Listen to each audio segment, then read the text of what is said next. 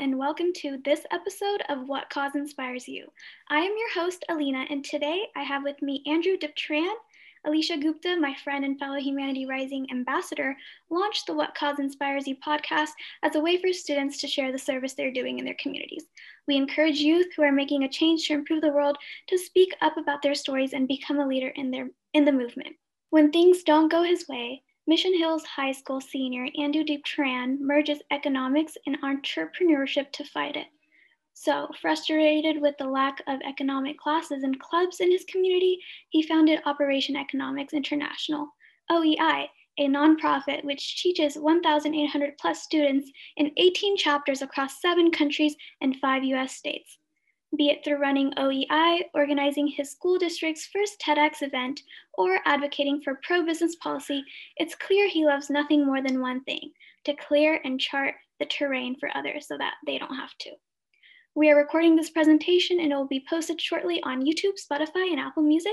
Be sure to check out w w w dot humanity rising dot org and sign up for our email newsletter to keep updated with all the podcast links. It's so exciting to have you here with us today, Andrew. Thank you so much for joining us. Um, if you're ready, we shall get started. I'll jump right to the first question. So I think we all would love to know a little bit about yourself and what your aspirations are.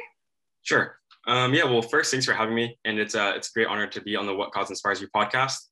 Um, just a little bit about myself. So, yeah, I'm I'm a high school senior in uh, at Mission Hills High School in San Marcos, and it's you know it's like a medium-sized suburb in San Diego County. And so I've just grown up here my whole life, and so a lot of my beliefs have just really um, really derived from all my experiences just growing up here. If there's one thing about about my community that's that's really shaped me, it's just the fact that I come from a really STEM-oriented uh, city. And so just the area surrounding my community is very, you know, STEM based. There's tons of opportunities for kids who are interested in STEM, like clubs, tutors, classes, all kinds of things. But I don't think, you know, business, learning business, economics, and entrepreneurship were, you know, they were never really an option for me or for really any of my friends. And so, you know, growing up my whole life, you know, I, when I was in elementary school, I started my own origami business, selling and making money that way. Um, and, you know, over time, I've just grown pre, really fond of you know, a business and just of entrepreneurship. And, you know, I think that desire to explore a field that wasn't really offered is something that's, you know, really meaningful to, to me because I've, you know, it's made me take charge of my own learning. Um, and so, you know, just, just exploring economics, business, entrepreneurship all together, just kind of merging all of them um, is, is really crucial to me. And so that's why I, I hope to also, you know, continue building companies, building organizations that can impact people uh, for the better in the future as well. That's amazing. I, le- I love how you turn this passion of yours into something that can help other people pursue their passion as well. So I want to ask you, when did this passion uh, for economics or entrepreneurship arise in you? Like, what kind of caused that initial trigger to that passion?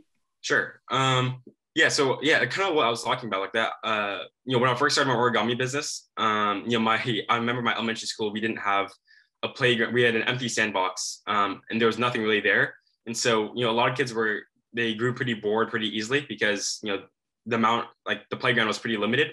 And so I got with a couple of my friends when we were really young, we were only eight years old, and we started, you know, an origami business together. So we were making paper cranes, ninja stars, uh, poppers, you know, to make loud noises and stuff like that, just to keep kids entertained. And so, you know, starting that little, you know, informal business was really, I think, the gateway for me to learn more about entrepreneurship. Um, and that's what kind of inspired me to found my own nonprofit today. Um, but more specifically with economics, I think economics is more about, it's more than just like finance or, you know, macro level issues. It's kind of also the way that we can use that to build certain organizations. So, you know, starting that own little business I had in elementary school was really the gateway um, for me to kind of dive deeper into this world of business um, and those other two fields. But I think the, the one thing that really kind of pushed me to really act is just the fact, again, that, you know, I come from a city that has a lot of underexposure to more, you know, more under more underexposure to business related fields. And so for me, you know, as someone who's a lot more business oriented, you know, I guess I was just really frustrating because a lot of my friends, um, they did, ha- you know, they did have opportunities to kind of learn fields that they were passionate about.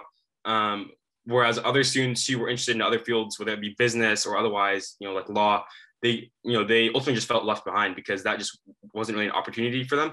And so, you know, I think that kind of idea of underexposure Uh, that's pretty prominent in my own community has really made me kind of act and see things from a different perspective because, you know, there's tons of kids out, you know, tons of kids just like me in my shoes all around the world who, you know, at the same time don't have those kinds of classes that they wish that they did at their school. So uh, you know, a lot of my work has just really centered around, you know, kind of bridging that gap for kids, you know, around the world. Yeah, again, that's amazing. I know unequal access to economic education is a huge issue.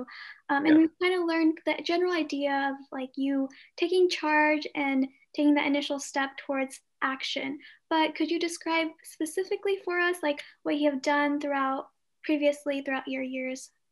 Um, yeah, in order just to bridge that gap and, and you know, and in economic education access, trying to make it a little bit more accessible for, for kids. Uh, I actually founded my own nonprofit um, called Operation Economics International, as you mentioned.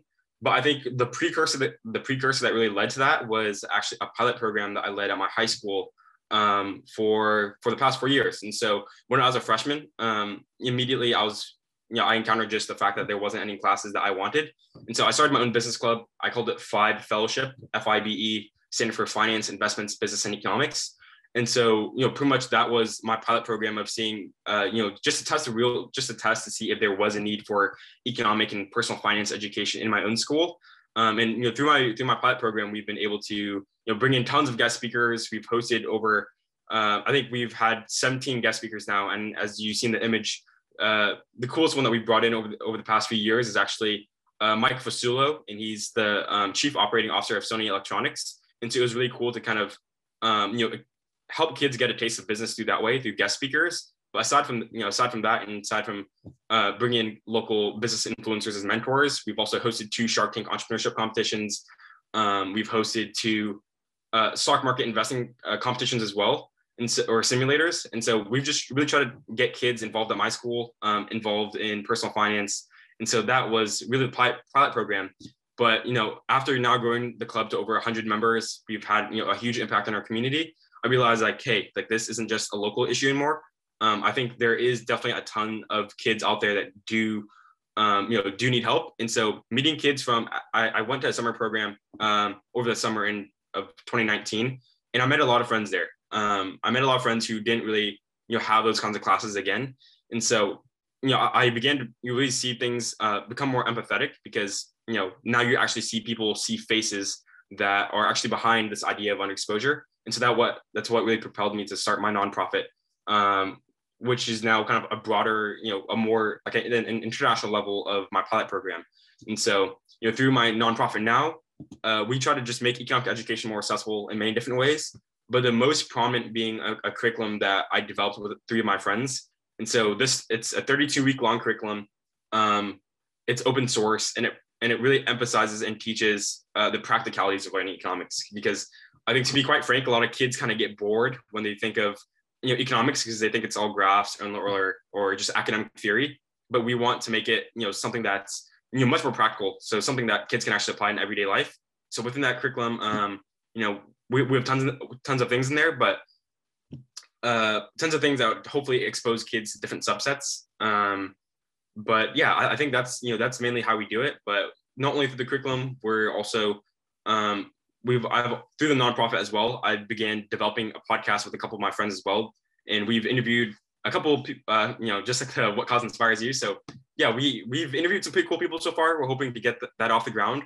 Um, but, you know, I, I'm still just getting started, and I, I hope to really make, you know, my organization something that's, you know, much more impactful over, over the years. And so, yeah, as, as you mentioned, we've been able, uh, through a lot of commitment, we've been able to reach over eighteen hundred students across so many different countries. And so I'm really, I'm really, really fortunate to have, you know, a wonderful team beside me to kind of help expand our impact. Well, that's awesome. I'm glad to hear that you also have a podcast. Um, and it looks like you're doing so many things to like help support your passion and this cause. But could you talk a little bit more about the most recent thing that you've done and how you're rallying others to help? Sure. Yeah. So Yeah, I mean, at the very core of it, I think a lot of like the programs of Operation Economics are usually all very, um, I guess, broadly based. You know, we really have our scope on the entire world itself.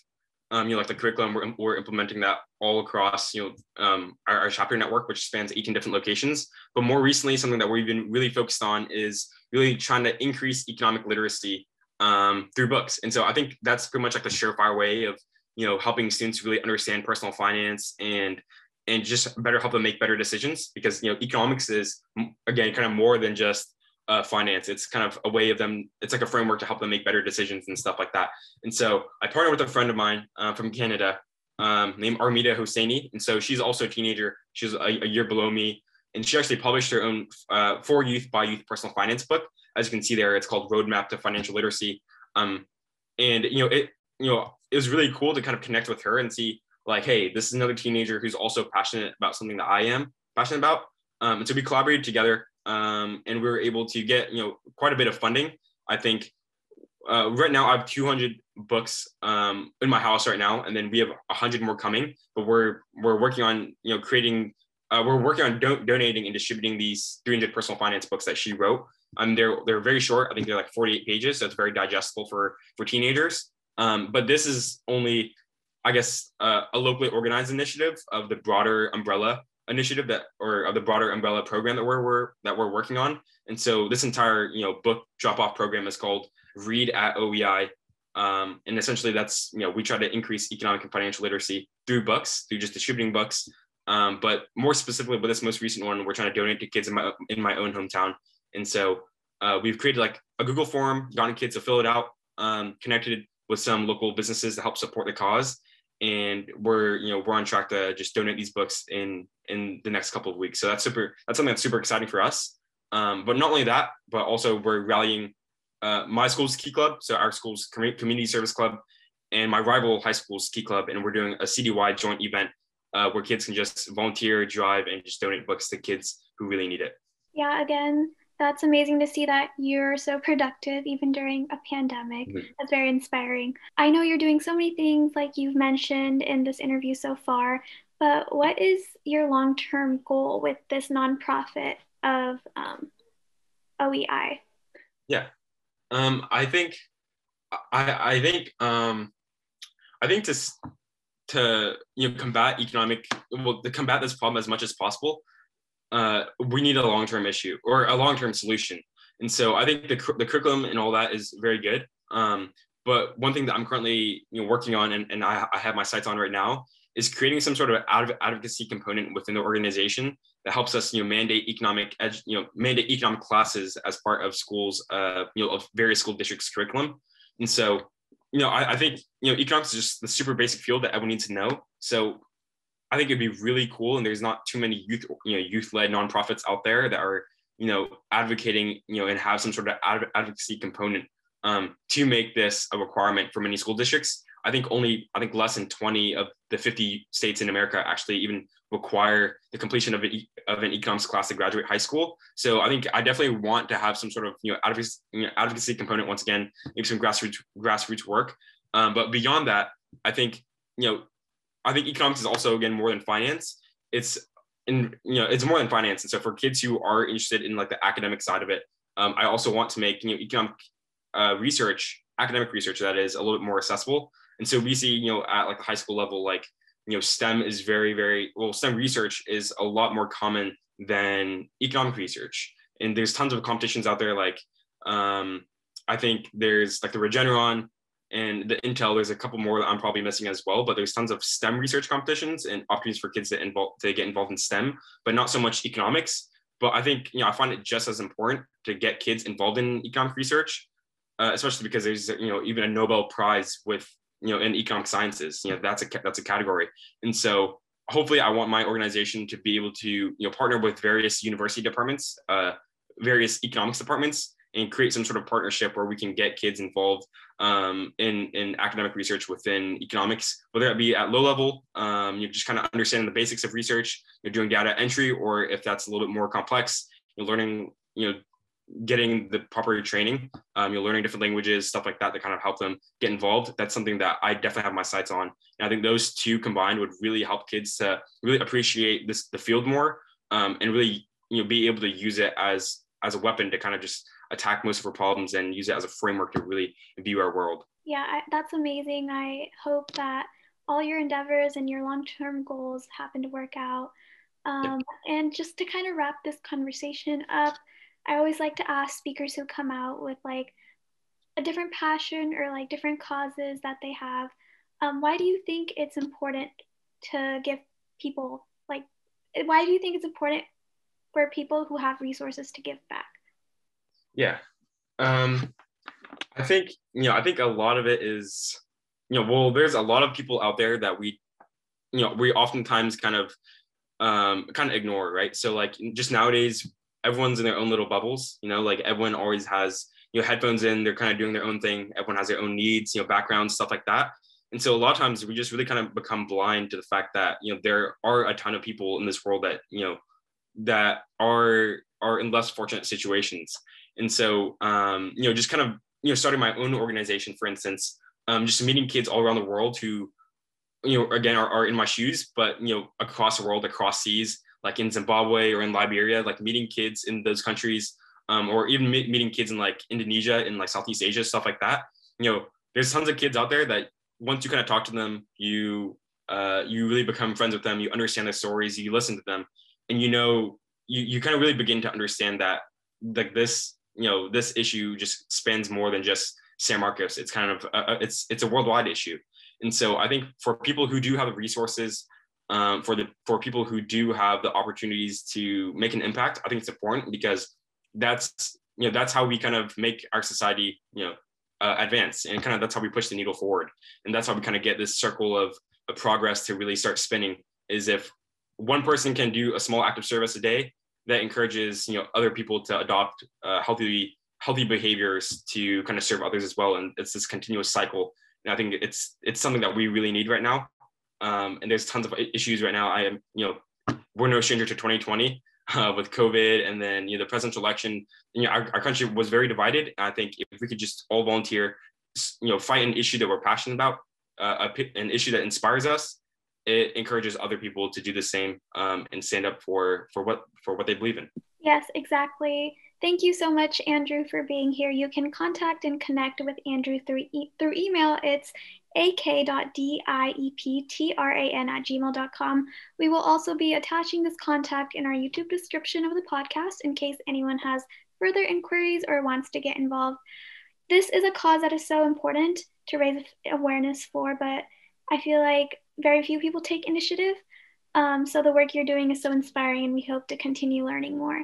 But if you have any general questions about the What Cause Inspires You podcast series, are interested in applying as a student or expert speaker, or want to volunteer, email aliciagupta2020 at gmail.com or info at humanityrising.org. Be sure to follow our Instagram and Facebook pages to stay updated on our scholarship opportunities, future podcasts, and events at humanity dot rising and What Cause Inspires You. Thank you all for attending, and we hope to see you again for next week's podcast.